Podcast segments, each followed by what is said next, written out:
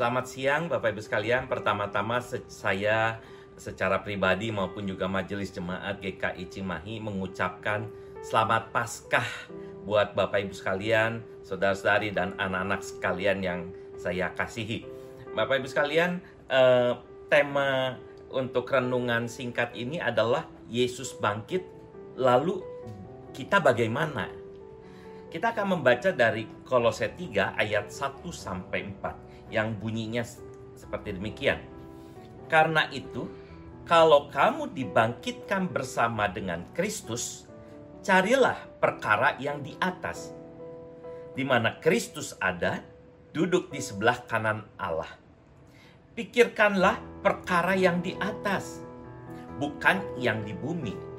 Sebab kamu telah mati dan hidupmu tersembunyi bersama dengan Kristus di dalam Allah. Apabila Kristus yang adalah hidup kita menyatakan diri kelak, kamu pun akan menyatakan diri bersama Dia dalam kemuliaan. Nah, Bapak Ibu sekalian, Paskah tahun ini adalah Paskah yang luar biasa menurut saya. Mengapa saya katakan luar biasa? Ada tiga hal yang mengatakan Paskah tahun ini luar biasa menurut saya. Yang pertama, kita melalui masa prapaskah, Kamis Putih, Jumat Agung, Sabtu Suci, dan Paskah dengan beribadah di rumah kita masing-masing. Tidak seperti biasanya. Ini luar biasa Bapak Ibu sekalian. Yang kedua adalah dengan COVID-19 ini, Paskah mengingatkan kita kembali bahwa Tuhan Yesus bangkit untuk menyelamatkan seluruh ciptaannya. Bukan hanya manusia, tapi seluruh ciptaannya.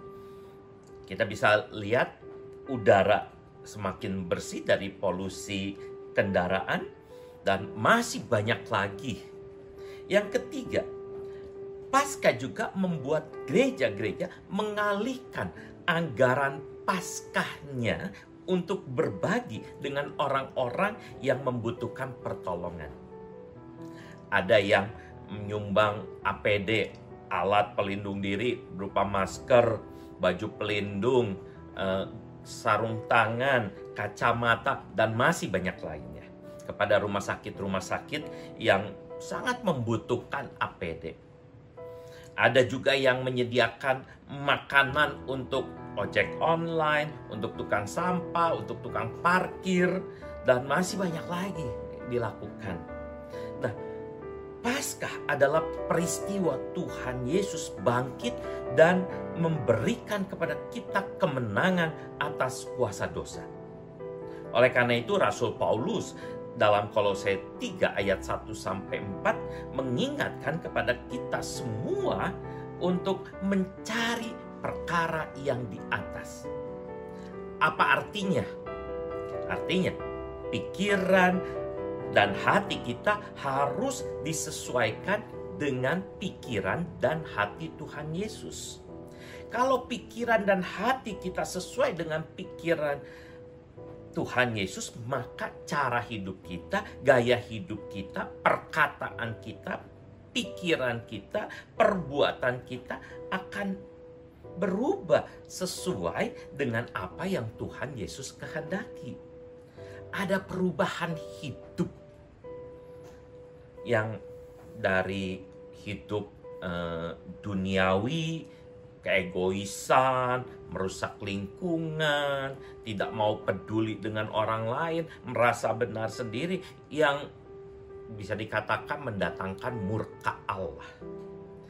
Menjadi hidup baru yang sesuai dengan Tuhan Yesus. Paskah bukan hanya sekedar kita berpikir bahwa Tuhan Yesus sudah bangkit dan menang atas kuasa dosa. Paskah bukan sekadar kita sudah diselamatkan oleh Tuhan Yesus. Paskah mau berbicara soal apa yang harus kita lakukan setelah kita diselamatkan oleh Tuhan Yesus. Paskah mengingatkan kita untuk memikirkan dan mencari perkara yang di atas, yaitu apa yang dikehendaki atau yang diajarkan Tuhan Yesus kepada kita semua.